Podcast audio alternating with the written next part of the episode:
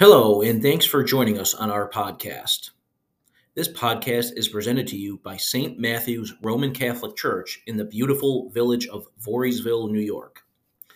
Each week, we'll let you listen to the Sunday Gospel reading and the homily. We hope that this podcast allows you to stay connected to St. Matthew's when you're not able to worship in person. If you want to join us in person, we worship at 5 p.m. on Saturday evenings and 9:30 in the morning on Sundays. We hope to see you soon. God bless.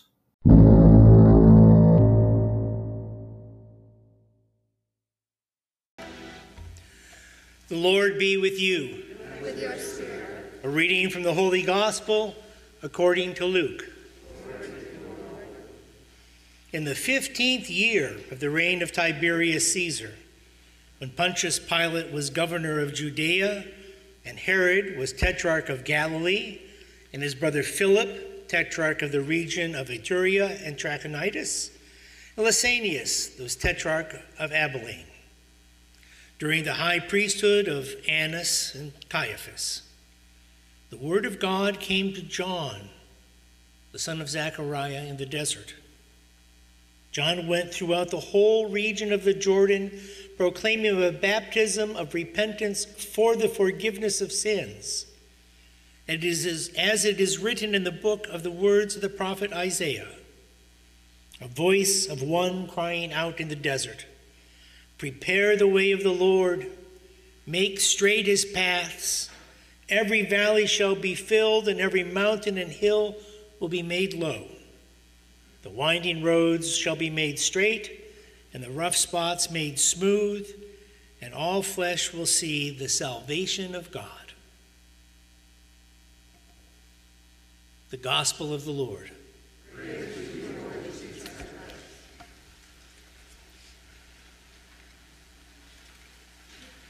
When I read this gospel, I couldn't help but thinking about Haiti. St. Luke has painted a picture of this gospel of all of the horrible and corrupt men that the people of his day had good reason to hate and never to forgive. Caesar had been for 15 years demanding of these people adulation, anything beyond the bare subsistence of life that they needed, in devotion to him as a god.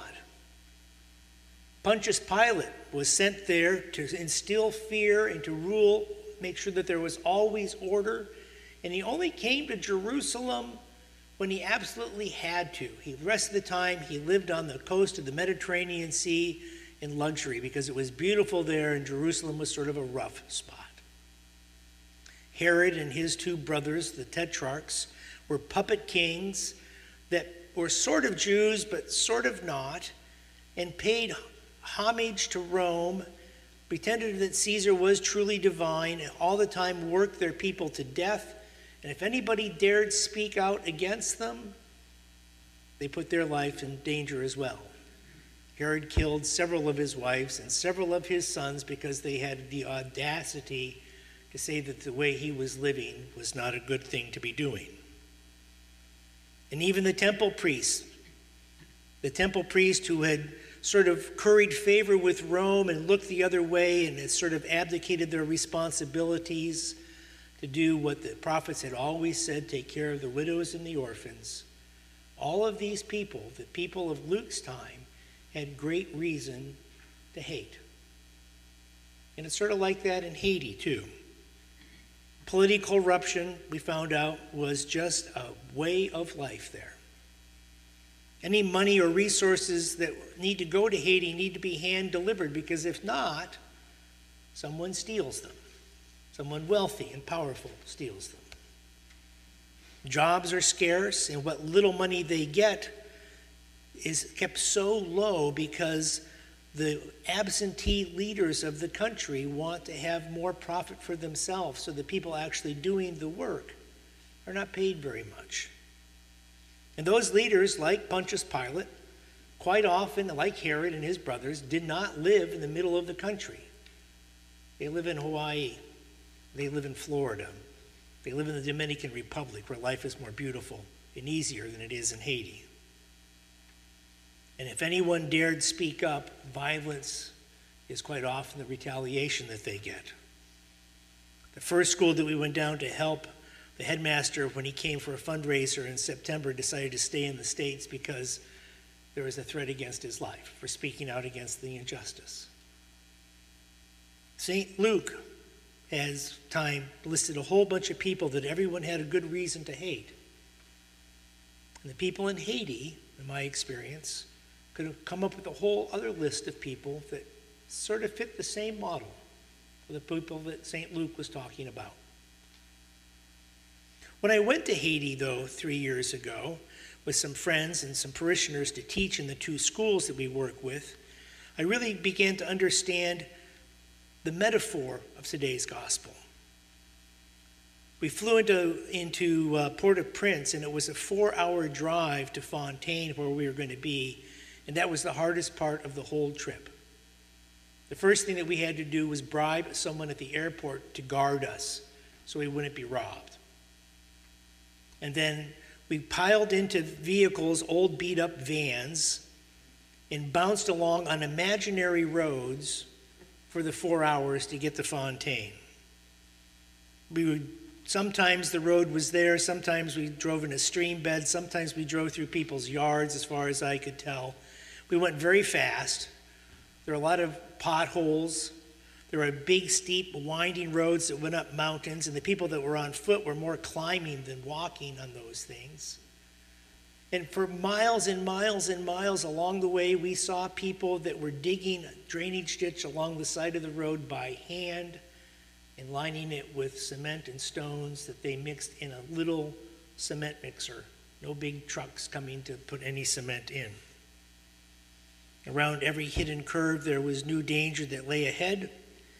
And because the roads were dirty and dusty and the air conditioning didn't work, the windows were rolled up in these vans, and the van was supposed to carry six. There were 10 in it, along with a couple of chickens and a couple of goats. And everyone was given a vomit bag when we started. It was stifling hot. It was the ride over those rough roads in and out that was the hardest part of the trip. It wasn't the fact that we lived in one or two rooms with a shared toilet and maybe two minutes of shower water that was ice cold, or the fact that their goats and the chickens wandered in and out of the kitchen, or the poverty that we saw. The thing that everybody had the hardest time with on the trip was the road in and out of Fontaine. We really begin to understand that for good things to flow in and out of the country, the roads needed to be better. The paths needed to be made straight. Every hill needed to be made a little lower.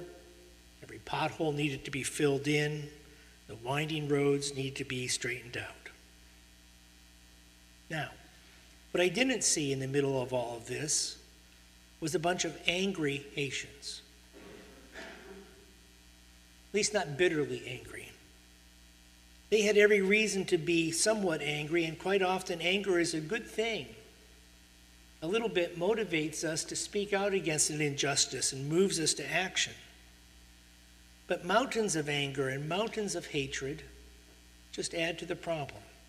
They're just more obstacles on the road for us to have to overcome. I saw these Haitians doing the physical work that they needed to clean the roads.